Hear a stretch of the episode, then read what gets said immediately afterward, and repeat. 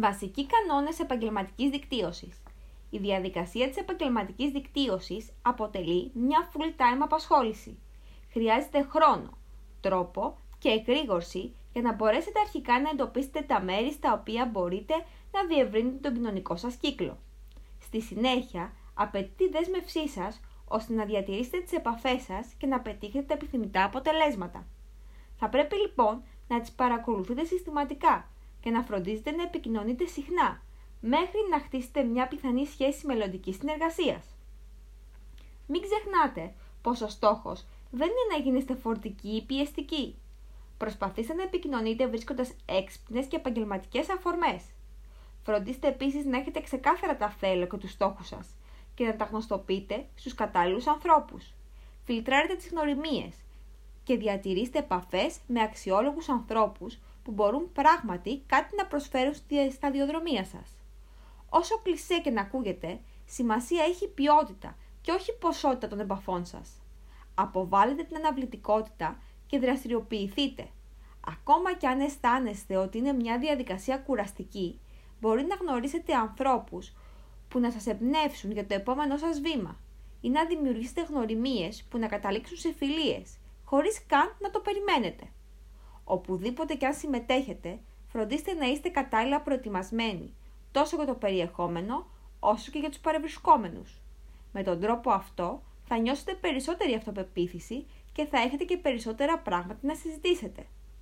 Τέλος, θα πρέπει να γνωρίζετε πότε και πώς να φεύγετε από κάπου τη σωστή στιγμή και να έχετε υπομονή και επιμονή.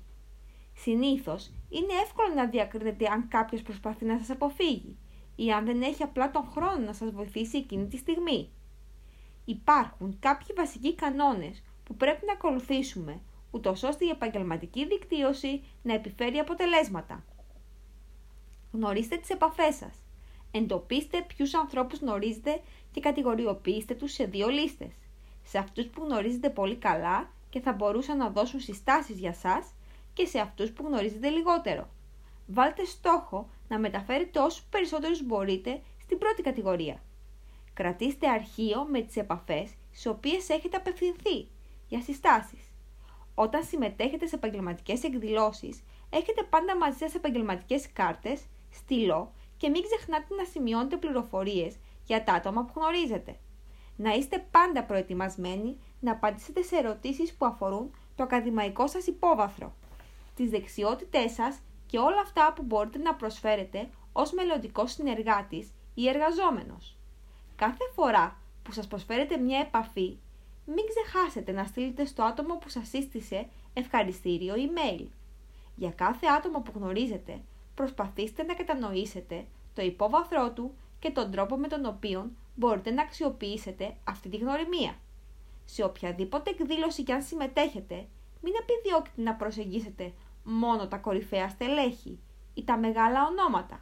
Η ουσία μιας επιτυχημένης κοινωνικής αναστροφής δεν κρύβεται απαραίτητος εκεί. Εμπλακείτε στο περιβάλλον και μιλήστε με όσα περισσότερα άτομα μπορείτε. Όλοι έχουν κάτι να προσφέρουν.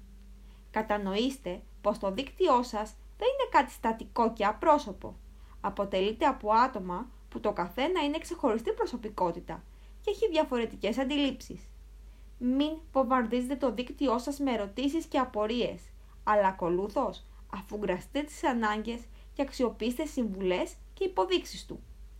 Το δίκτυό σας πρέπει να είναι διαρκώς επικαιροποιημένο. Προτιμήστε να δημιουργήσετε ένα πιο μικρό αλλά πιο ουσιαστικό κύκλο από ανθρώπους με τους οποίους έρχεστε συχνά σε επαφή. Η επαγγελματική δικτύωση έχει αποκτήσει στη σύγχρονη εποχή πολύ μεγάλη αξία. Φτάνει να μάθετε να την εφαρμόζετε σωστά και να αξιοποιείτε κατάλληλα την κάθε ευκαιρία.